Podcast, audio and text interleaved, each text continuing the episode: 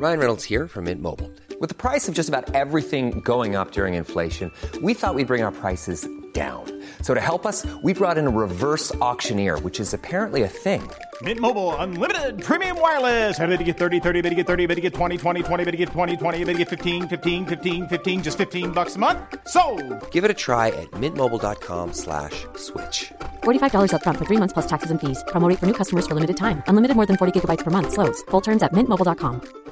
How would you like to look five years younger? In a clinical study, people that had volume added with Juvederm Voluma XC in the cheeks perceived themselves as looking five years younger at six months after treatment. Look younger, feel like you. Add volume for lift and contour in the cheeks with Juvederm Voluma XC. Reverse signs of aging by adding volume to smooth laugh lines with Juvederm Volure XC. For important safety information and to find a licensed specialist, visit juvederm.com. That's J U V E D E R M.com. Not for people with severe allergic reactions, allergies to lidocaine, or the proteins used in Juvederm. Common side effects include injection site redness, swelling, pain, tenderness, firmness, lumps, bumps, bruising, discoloration, or itching. There's a risk of unintentional injection into a blood vessel, which can cause vision abnormalities, blindness, stroke, temporary scabs, or scarring. Talk to a licensed specialist to find out if it's right for you. Hello and welcome back to the It's Become a Whole Thing podcast. I'm your host, Emily Rose, and I'm here with the special episode. I'm here with part two of a two hour conversation that I got to have with one of my favorite content creators, KC Davis. And she's over in her corner doing work that I can actually say is life changing. She is one of the few content creators who I can actually say has made my life significantly better because her one of the central the central thesis of her work is it's like the anti self-care self-care help you know it's like struggle care like that's the name of her platform her podcast um her book is also called how to keep house while drowning and it's just about giving yourself those little life rafts giving yourself permission to use shortcuts that will make your life better when you're not able to function which i know is um a lot of us listeners a lot of me and you guys a lot of the time. So um, if you haven't already tuned into her content please check it out. I, a lot of it is like focused on parenting but even for me as a non-parent like i'm i'm like taking notes and actually implementing a lot of the things um, that she's done. And we talk about that in the episode. Part one is going to be um, over on her podcast. It'll be also linked down below in the episode description. Um, but we found this lovely overlap between both of our our content our uh, little the little central center part of the Venn diagram, um, which is love is blind and toxic relationship dynamics. So we talk about red flags and green flags and how to interpret those when it's ambiguous. It's not always clear, and a red flag to some is going to be a green flag to others. So we get into that, but. KC is trained in um, relationship counseling and so I got to pick her brain um, for all of her expertise. And so that's that's it. I'm going to get right into it. I just want to say before I sign off that I I love you guys. I really really do. And I appreciate you for tuning in and I feel like this is just some little cozy time that we get to spend together. Um yeah, that's it without further ado, let's get into today's episode.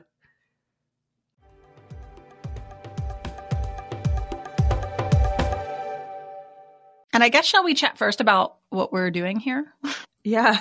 what are we doing? We have quite an overlap in the Venn diagram, which is people exhibiting a vast array of behaviors, both healthy and toxic, mostly toxic, on reality TV. I love it. And I've been talking a lot about relationships on my TikTok channel, and I'm actually in the middle of writing my next book, which is on relationships. And I also happen to be an avid watcher of Love is Blind.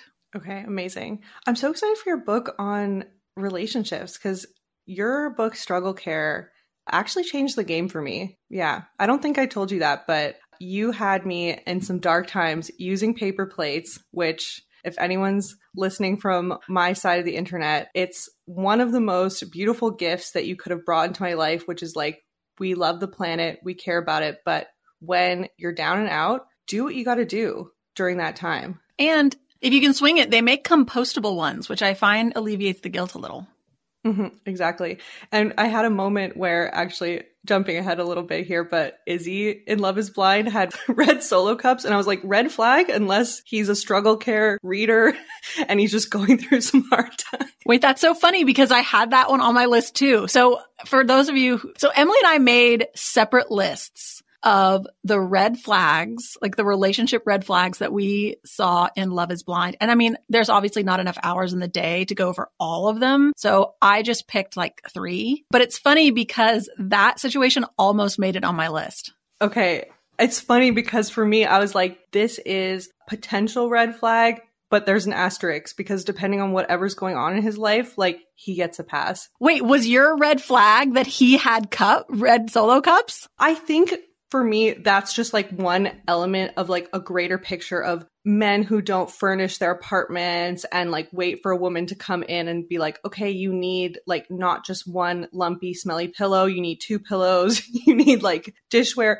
If that's the case, yes. But if like he just moved in or if he's going through it in life, like, no. Oh my God, that's so funny because I had it as a red flag for Stacy. So now that you're all caught up, there was a couple on this most previous season. His name was Izzy. Her name was Stacy. And it's funny. I didn't actually add this to my list, but I had it in there, which was like, she goes to his house and she's like, you have no nightstands. Why do you have no nightstands? I mean, you need real furniture. And then he has this like lost and found drawer for like the random things that girls leave at his house. And she's like, this is ridiculous and immature. And then she sees that he uses paper plates and she's like, is this a maturity thing? Like, I would judge you so hard if you invited me to your house and cooked me a meal and served me paper plates. And what's so funny is that, like, for me, I was like, it is such a red flag for me. She is so critical of him. But maybe that's just because, like, I don't give a shit if I have nightstands or use paper plates. Okay, so I literally had it in my notes to ask what your thoughts were on this because, yes, on one hand, like the coming in and just blasting with criticism, it was very jarring and Stacy's definitely one of the villains of this season.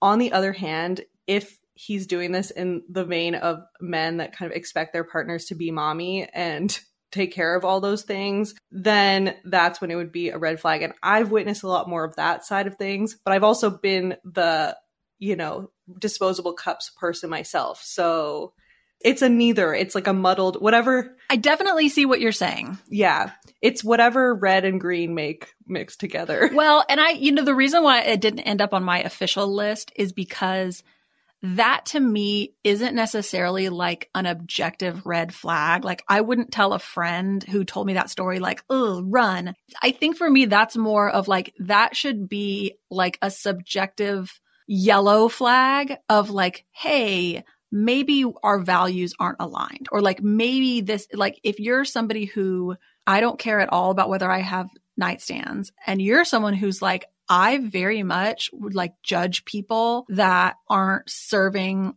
you know, meals on dish like glass dishes or whatever. It's not saying that you're incompatible, but it certainly seems like I think I would to me I see that as just like two different people with two different sets of values, two different life experiences. And I think that it's how they deal with those different lifestyles that matters because if the way he's going to deal with it, like to your boy, if the way he's going to deal with it is like, well, I just am not going to step up my game at all. Like I'm going to continue to not care about any of this and just allow you to take over the labor of all of it and maybe even like roll my eyes at it when it's important to you and not pick up after like if he's like refuses to wash dishes and is like well i did never want the dishes like that for sure would not be okay with me but on the other hand if she's going to maintain this like i'm above you i'm better than you because I have nightstands, that's when I'd be like, oh, I don't know if that's going to like work well long term of you.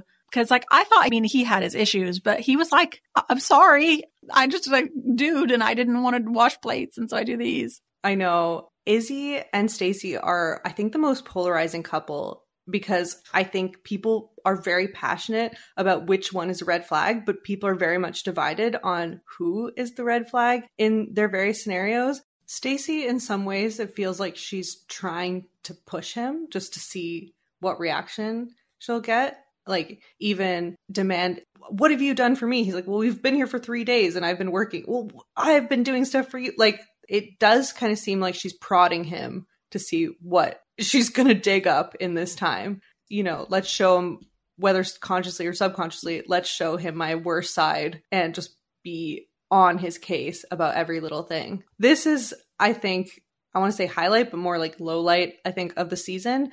And talk about rejected bids. So this is when they were still in the pods. This was Izzy and Johnie. And so Izzy or Johnie made me sad when she started off with her intro package because she was undermining herself with every statement. Like even she's like, "Oh, I'm a lawyer," which everyone thinks that I'm argumentative, but I'm not. And oh, uh, you know, I've had really flawed relationships, but I'm not broken. I don't think. I'm like, oh, maybe. Ooh. Yeah, bless God. Life is tough, and everyone comes into dating at that age with some with some trauma in their past, but she's really carrying it close to the chest. And so she rolls out her talking about her ex and him passing away and having issues of addiction and mentions that it's a huge insecurity of her that she's broken and he says nothing and the first response after a very uncomfortable pause is him rambling into the thought that he should have known this earlier. And it really put me off so much because this is an important, very important part of early relationships at a certain stage, not date one and not day two, but starting to really roll out like these are capital T traumas of mine. Like, what do you think? And the fact that he can't handle it was surprising to me too because I'm like, she's not, her life is fairly together. This is something that happened in the past. You can't even accept this tragedy of her past.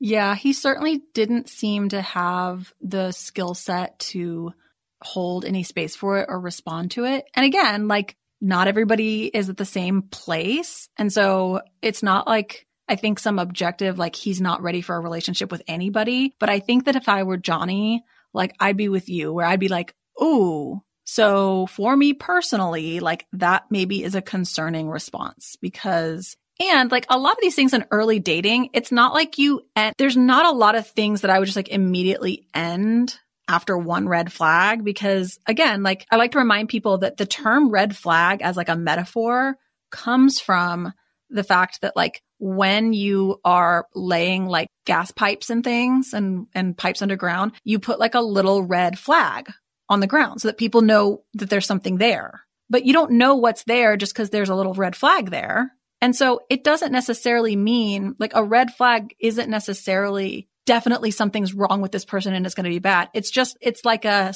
yield. It's a like, oh, you need to keep an eye on that you need to be aware that that could signify something deeper that could not be a place that you want to dig at or this, that, and the other, right? And so like that would be one of those ones where I'd be like, huh, okay, file that away. For sure, start to observe how he responds to other types of conversations. Because if in the process of dating, I start to notice that like, ugh, there are other moments like that, he does not have the skill set to go there with me.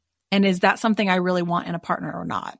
I'm so fascinated. I never knew that was where the red flag metaphor came from. And so it's so good because it makes it even a better of a metaphor to me because like, are you qualified to dig in this place? Because that's also, I mean, in a literal sense, they're signifying like, hey, there's something here. But sometimes, yeah, you have to have the qualifications. And the red flags are different to each person. I mean, there's well, wh- whether you're willing to like dig, right? Yeah, there's universal abhorrent behavior, but then there's things like this where I remember when I was first dating and my best friend, we were dating kind of at the same time in our own respective cities. And I was like, I need someone who is, has experienced trauma, has process it to a certain extent and who can meet my kind of glib personality at times and just and can really like dance with that kind of that whatever melancholy. And she's like i and for her even though she's been through her experience in life she's like i need someone who's like upbeat and super positive about everything. And so for both of us like we would have opposite red flags in that sense. But it just hurt to see because basically the way that the scene ends is izzy just says he's very overwhelmed and doesn't really know what to say just leaves and just left I actually had empathy for him in that scene because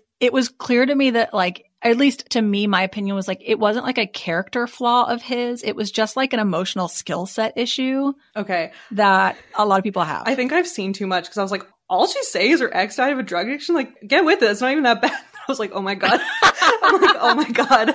this is a me thing. Come on, buddy. But I think that's valid. Like you might be someone who like you have that one instance and you're like, not for me, not for me. And for me, I'm like, hmm, I'm going to keep an eye on that. But if I was in either of those situations where someone starts to make like little comments on my appearance, that to me might be like a, I don't think I'm going to do a second date with this person. Okay, this is the you know I don't know how much time we particularly need to spend on it because I think it was everyone's red flag. Uh, JP and Taylor, JP, the Star Spangled Banner man, in his only wearing red, white, and blue.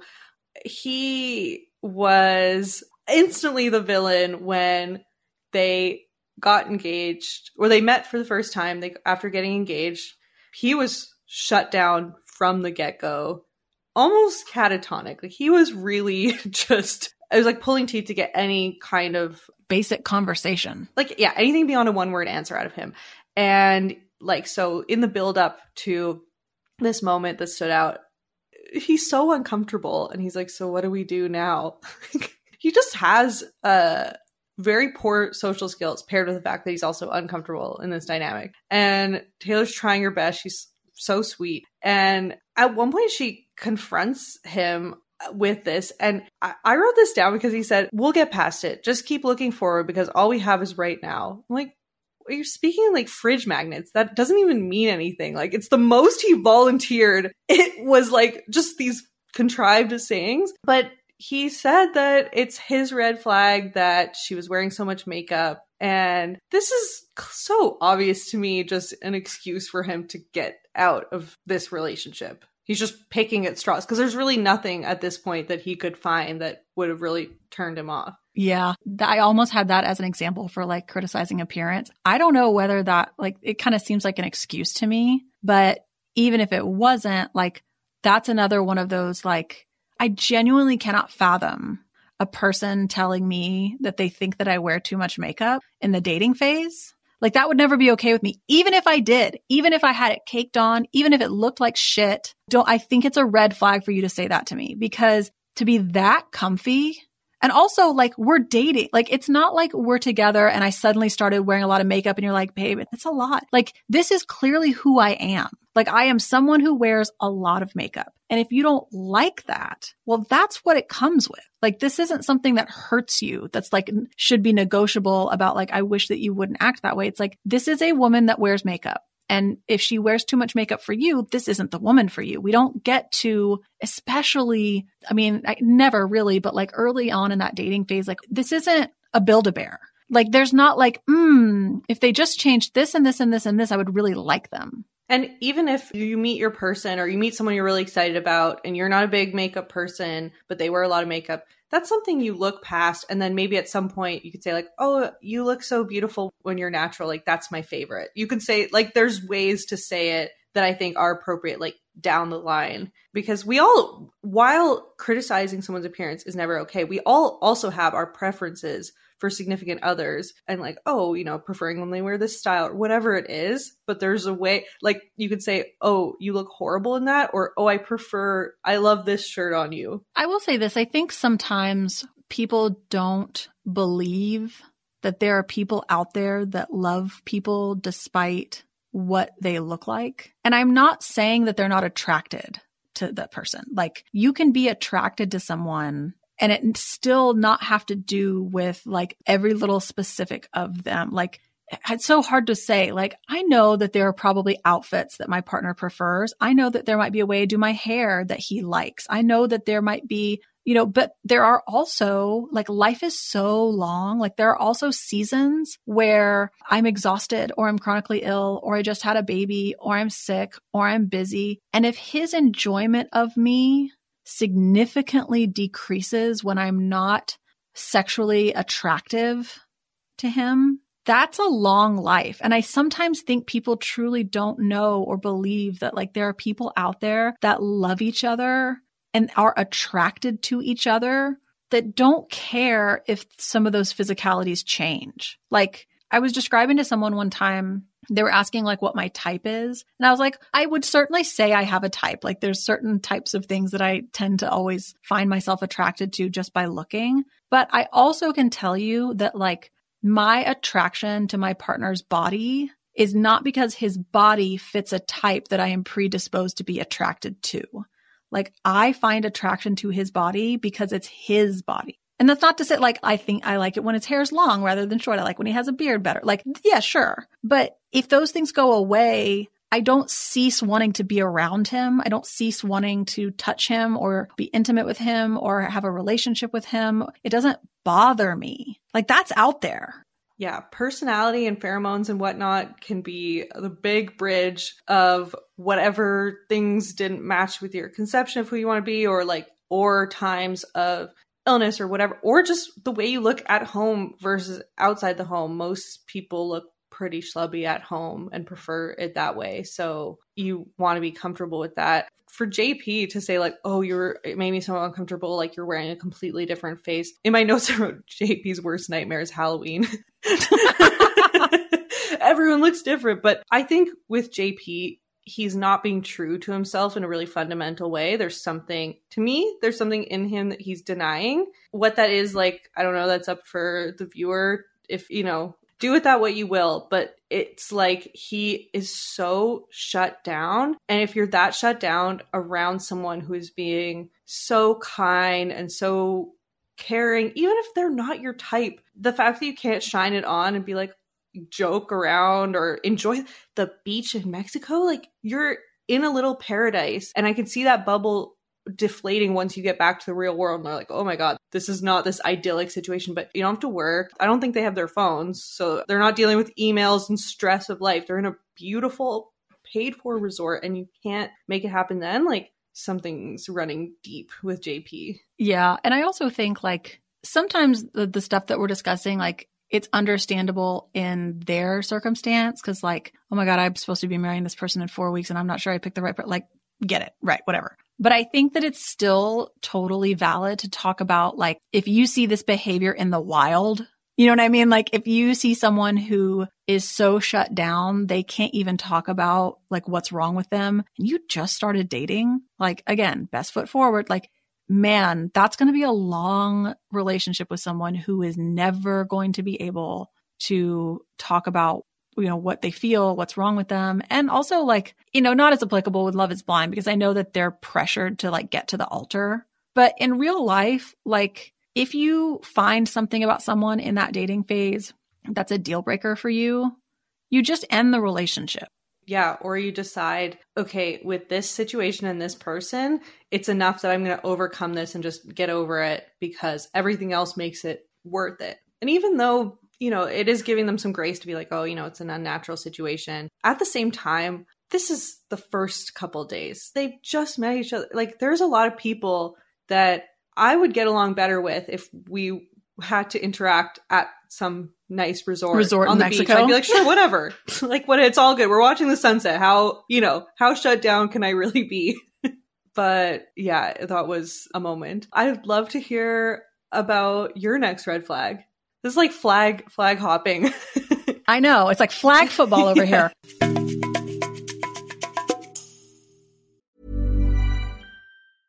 Ryan Reynolds here from Mint Mobile. With the price of just about everything going up during inflation, we thought we'd bring our prices down. So to help us, we brought in a reverse auctioneer, which is apparently a thing. Mint Mobile unlimited premium wireless. Ready to get 30, 30, bit to get 30, bit to get 20, 20, 20, bit to get 20, 20, bit to get 15, 15, 15, 15 just 15 bucks a month. So, Give it a try at mintmobile.com slash switch. $45 upfront for three months plus taxes and fees. Promo rate for new customers for limited time. Unlimited more than 40 gigabytes per month. Slows. Full terms at mintmobile.com.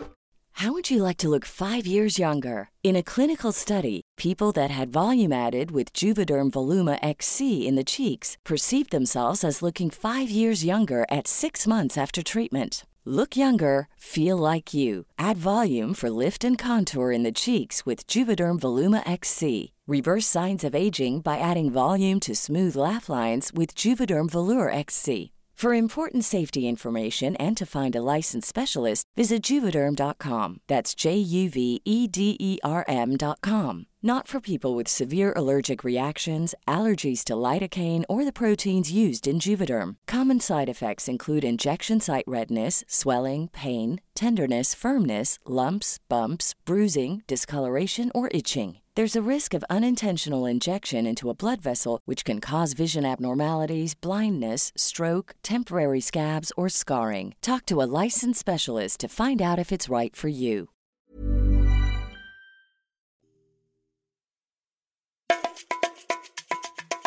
So this one is another couple. This is actually for season three. So I want to go all the way back to season three for a second because there's a couple named Bartise and Nancy. And one of the things that happens in the trip to Mexico is that they spend a couple days with the person they chose and then they have like a mixer. So all of the couples that coupled up like get to meet each other, which means that there might have been people that people had connections with or were like in the running for their top three that they didn't end up with, but now they're seeing them for the first time. So the reveal to their fiance already happened, but now there's kind of like this reveal to maybe these other men and women that they had a connection with, but ultimately chose not to propose to. So in this little mixer, Bartise ends up seeing this other woman that he had a connection to that he eventually chose his fiance over and recognizes like, whoa, she's a bombshell. She's exactly like what I would go to. And then later on, he and his fiance are like laying in bed having this conversation about like what was it like to see these people that you had connections with? And nancy makes this comment where she's like i saw blah blah blah whatever. And let me tell you like when i saw him i just thought nope i'm good. And her comment is like i'm so happy that i'm with who i'm with. This is definitely the right choice for me. And then i'm going to play for you bartise's response when I saw him today, I definitely was like, okay, I'm good. Like, I'm so good. Like, I'm good. So that's the opposite of what that's the opposite of what I experienced. I'd love to see everybody for the first time. Raven's like the typical girl that I would go after in the real world. Like Raven's she came down, she wearing the tight clothes. I was like, okay, she's a fucking smoke show. She's hot as shit. I was like, okay.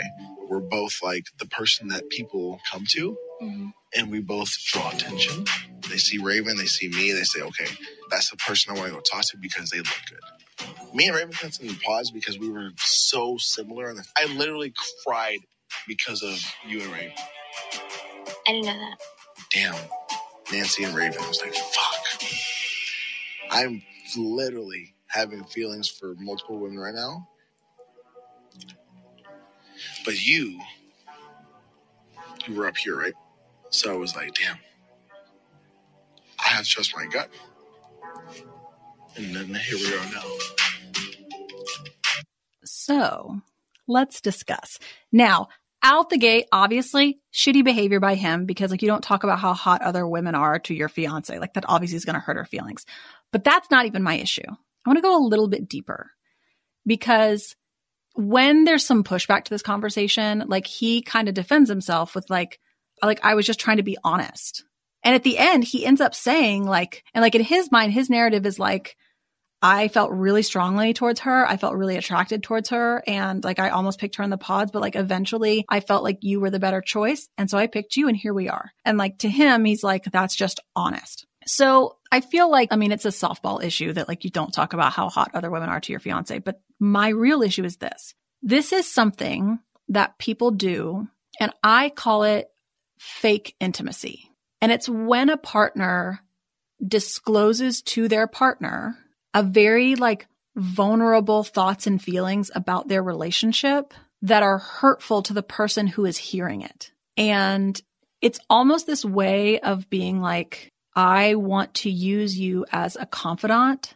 You're a safe person. I just want to be my whole self and come to you and lean on you and do this.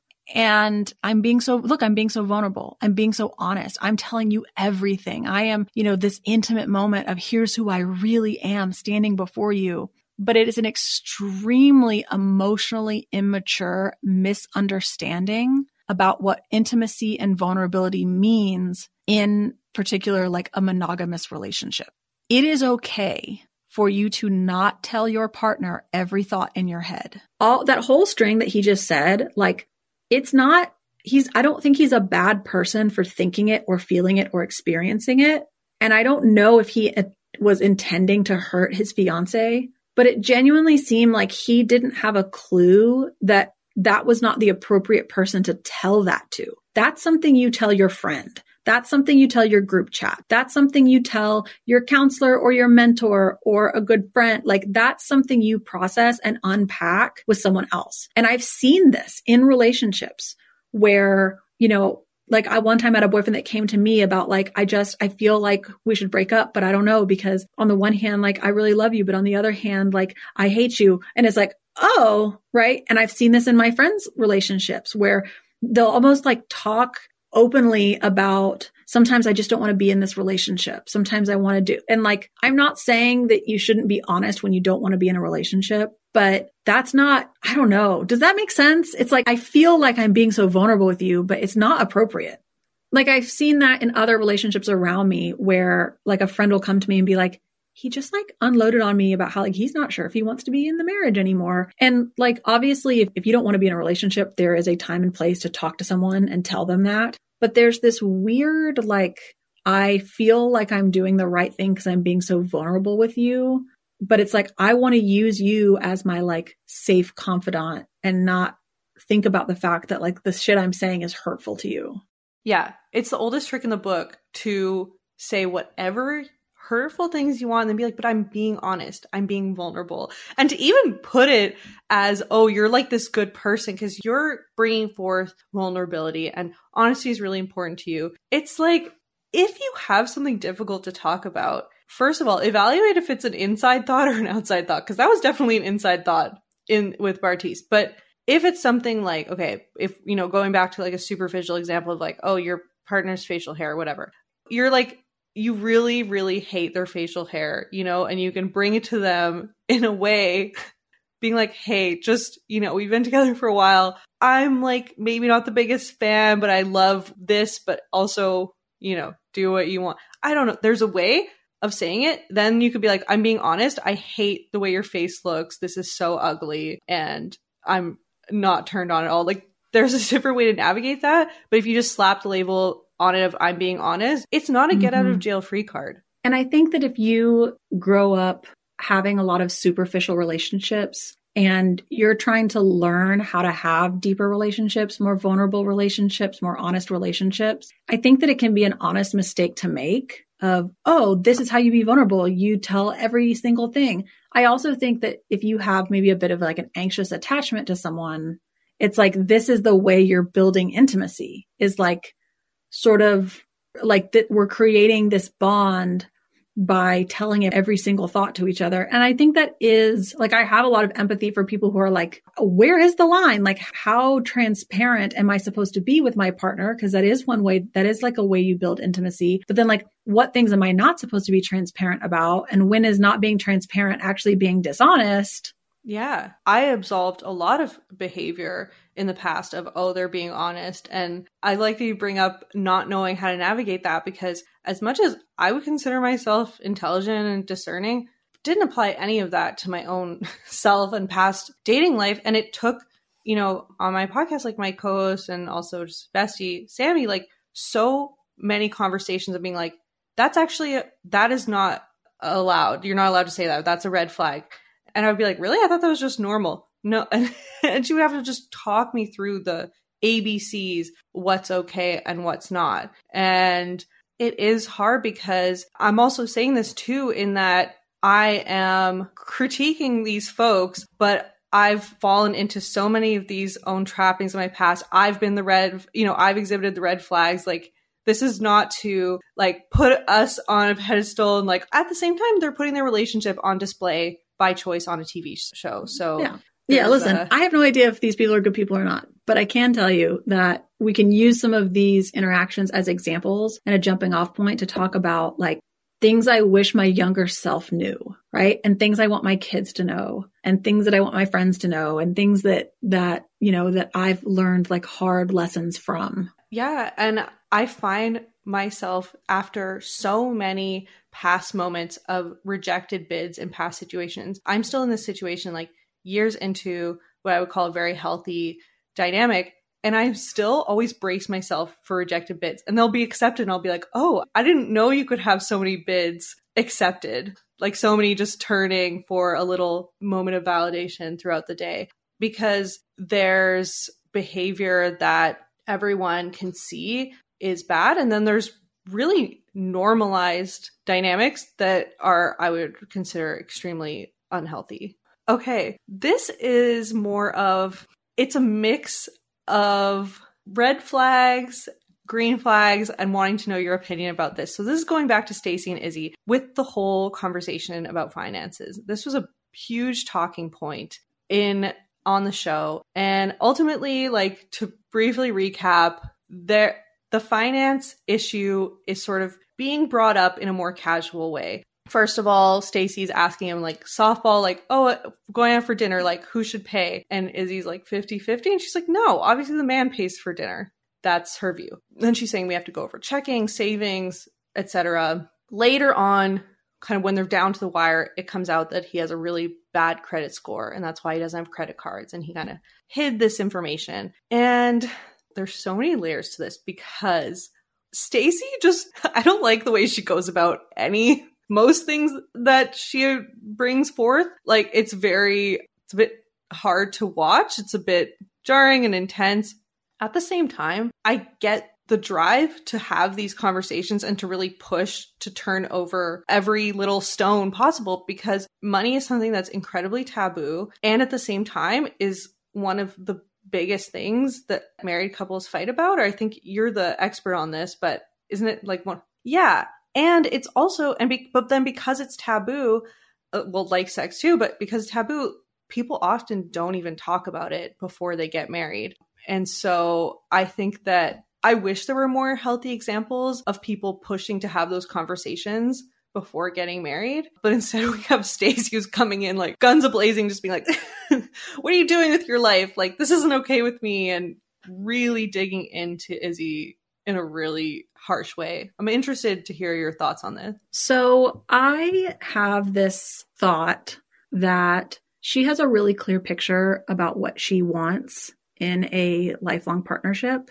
And I think she wants to occupy, I think she wants to be kind of like the strong woman that she is. And I think she very much wants to occupy a traditionally female, like feminine role as a strong woman in a relationship which means I think that what she wants is someone who has their life together in the way that she pictures togetherness, right? Like someone who has dinner parties, someone that has savings, someone that has a 401k, someone that has a career, someone that sort of takes the reins and says, here's what we're going to do for vacation. What do you think? Someone that will say, our money is our money and your money is your money, sweetheart, right? Like someone who is going to be able to support with her helping a certain level of standard of living. Like that's what I think she wants. And I think she wants a man that is emotionally intelligent and will pay attention to her and be emotionally responsive to her. I think that it's no surprise that she has always dated older men, like 10 years older, because they're typically the ones, like she's in her early 30s, right? Or maybe she's 29. I don't know. Because those are typically the. Sorry, she's 33. And I know this because later on spoiler alert when she when she rejects izzy he said makes me wonder why you're 33 and unmarried. so she makes this comment that, you know, she's always dated, which makes sense because men in their 40s are going to be more likely to kind of already figured out the starting of the life stuff. They've got the dishes, they've got the 401k, they've got the this, that, and the other. And so I think that she really likes Izzy. I think that she finds emotionally what she wants in Izzy. And I think she is deeply afraid that she's not going to get the type of life she's looking for with Izzy. Now, I don't think that's right, wrong, good, or bad. I think that she's feeling a lot of internal conflict over, right? Because she has two choices, which is decide that this is the love of your life and none of that other stuff matters and it's going to look different, or decide no, I'm really clear about what kind of life I want to live. And I probably will not be able to achieve the happiness and stability that I'm looking for if I don't have it. And so as much as I love this person, I'm going to need to pass either till I find someone that has everything I'm looking for or decide that what that person is able to provide by way of type of life is actually more important to me than their level of emotional intelligence and intimacy. I don't have any judgment on that. I think that she's experiencing a lot of internal conflict and because she's in this place right now where she's not ready to choose one or the other. She wants to have both. She's feeling ambivalent. She doesn't want to break up with Izzy necessarily. So she's in this period where she's like, well, maybe I can like grind it out and get him to be this person that can provide that type of life for me. Even her own father says to him, hey, she's going to want you to pay for things. She's going to want to be doted on. She's going to want to take vacations. She's going to want to do all of these things. And are you prepared to do that? And like, we don't know, I'm not really sure what Izzy does for a living, but I don't, it's not that. And so she's in this phase of let's see what you got. I'm really scared because this isn't looking like what I had pictured, but can I force you into this? Like, can I, you know, can you move into this thing here? And I think she loves him and is scared every time it seems like you may not be able to get him to be that person. Yeah. And I like the nuanced approach that you have to this because in the end, when she walked away, as much as I wasn't a big fan of her delivery and the way that she went about these things, her deciding to walk away at the altar to me was like this is a non-negotiable. I've evaluated whether I could pass on this, but I actually can't. It is a non-negotiable and then so I'm not going to go through with it. And I wish more couples would be honest with themselves and each other about what kind of factor this plays into it cuz bringing up money considering how much people fight about it as an important factor in this decision doesn't make you superficial. Tends to be labeled that way. No, I think it's valid to want to be stable. I think it's valid to say, I don't want to live paycheck to paycheck. And as much as that's in my control, if that's a value of mine, am I with a partner that is going to make that their value so that we can kind of work towards the same goal? It's interesting. Like I was talking to this with a friend of mine. We were talking about a couple that we know where he's very, very wealthy and she's sort of that like classic you know, she was a hairdresser and then they got married and she doesn't work and he's older and, you know, she likes to shop and she really enjoys the lifestyle. And I truly believe they care about each other, but they very much have like a business arrangement. And she became sort of upset like 10 or 15 years into the relationship about like his emotional availability. And he's a really kind and generous man, but he'll never be a very emotionally available person for a number of reasons. One of which probably being his neurotype, but just like his whether it's trauma or personality or preference or values or whatever it is, he's not going to be that. And there's this kind of interesting take on it, which is like, I think that it's valid for any person to want emotional intimacy. And I think I would never tell someone like, well, you get what you get. Like, sure. And there is kind of this like self awareness of you knew who this person was when you decided to marry them. And you wanted the benefits of this sort of uh, relational arrangement where you took care of him in this way and he takes care of you in this way and you care and respect for each other. But that is what that's going to be. And you probably are not going to be able to change him. And if you can't be happy with that that's something you've got to be really honest with yourself because with this particular person you're probably not going to get both yeah, it comes down to being honest with yourself about what you want to accept and I also I have a friend who has that dynamic and I would say she has a happy marriage because they have been together for a long time and got engaged very far into their relationship but she said she spent a year really honestly thinking like do I want to trade the lack of into some emotional intimacy and empathy. Like there's sympathy, but not empathy. Like this guy won't really read into any emotions type of thing if if like your face you know is reading that you had a bad day. Do i want or sometimes time like if it's someone who is always going to be traveling or working or things like that. Yeah and but they take care of each other in a way that is part of this arrangement and she ultimately decided like yeah i am okay with this and went through with it. And it was an example of such a a healthy thing because you can say that your non negotiables are so firmly entrenched. And I'm sure she went into the start of her dating life not thinking like, oh, I want someone who's a bit like distant and aloof and doesn't really like pick up when I've had a bad day. But then for me, knowing him, I'm like, I get it. Like this guy's solid and dependable and will always be there and will always provide in every other way from a place of caring. And I mean, having known some friends and family that came from a really unstable upbringing. I'm like, it's okay if that's your value. Like there's also like more to life. There's more to your emotional intimacy.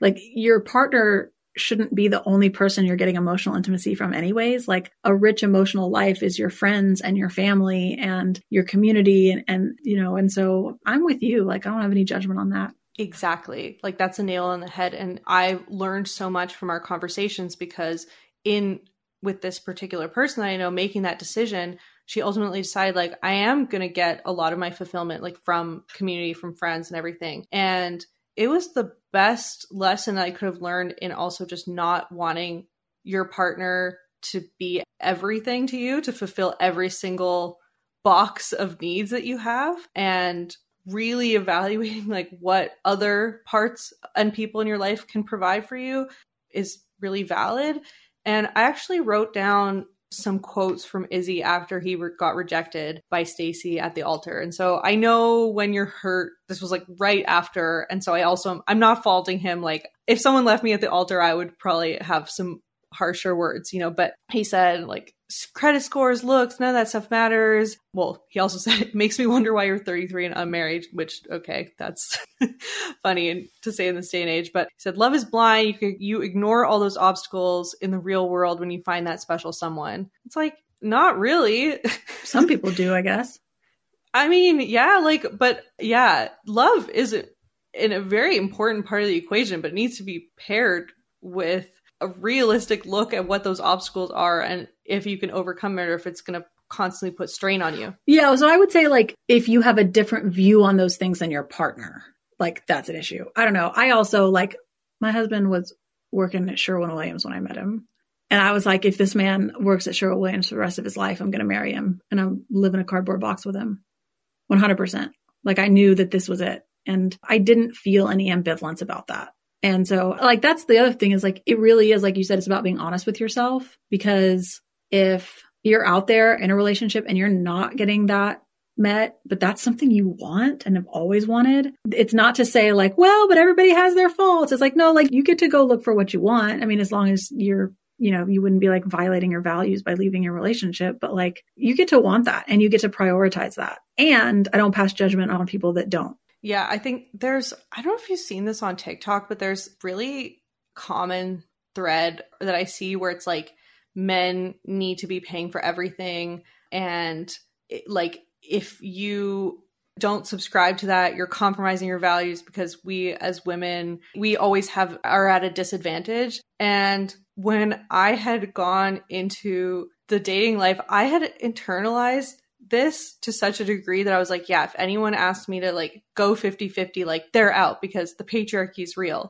And then met my current partner. I'm like, oh, well, I was born in Canada, didn't have any kind of language barriers by basically every metric have had more of a leg up in life and it just flipped all that on its head and i'm like there's dating experts quote unquote dating experts love to come in with these hard and fast rules but they're just usually it's not like that in real life. Oh, you know what's really interesting? The whole conversation, is like a tangent, but the whole conversation about like who should pay, what gets left out of that conversation is like the historical context about why the man pays, which actually isn't about like he's the man, you're the woman. Like it used to be considered like an unwritten rule that whoever invited the other person to a meal was paying. So don't think about romance for a second. Just think about friends and business acquaintances. Like if I call you as a friend and I say, let's go out to dinner, it used to be understood that the person doing the inviting to it was paying because I picked the restaurant. I asked you to come out. It would be rude for like, you didn't make this arrangement. I've invited you to come. So I'm not then going to require you to pay because I don't know if you can pay. I don't know if you can afford it. You like you're my guest. So that's how it used to be. Like even with my mom growing up, like if she invited a, a girlfriend to lunch, it was like whoever invited paid. Same in the business world. If you, you know, invited someone out for a business dinner, whoever did the inviting and the arranging of the dinner, it was understood that you were covering the cost of the person you were inviting. It just so happened that also culturally speaking, men were the only ones asking women on dates. So if we were to go by culturally, that the rule wasn't the man pays. The rule is whoever is inviting the other person pays because that's considered polite because you're the one picking the restaurant. So the actual rule would be like whoever asked the other one to go to the meal. So if you said, Hey, I'd love to take you to dinner. That's why we call it take you to dinner. It's then you would be the one paying. I'm not saying that's the right way to do it. I just think it's interesting that that bit of historical context gets lost on why it is that way. And I'm not saying there isn't patriarchal issues in there. Of course, there is, as far as like in a lot of cultures where the woman maybe isn't working. But I just always thought that was interesting. That's so fascinating to me. And I didn't know about that custom. And I'm thinking it actually might be a good thing to implement that a bit more in our world, even in platonic situations like with friends, because it is this thing that people don't really talk about where it's like, okay, if you have, you know, one friend who's inviting the other out to like a five Michelin star quality restaurant and being like, oh, you know, come on out. Yeah, we talked about the Venn diagram between both of our content. And I think on a very surface level, you might not see as much overlap, but it's so, we're really saying the same things in different settings of just really looking at life and turning over these dynamics and seeing like what we can pull out of them and how that reflects in our own lives. So, thank you for this conversation. This was lovely.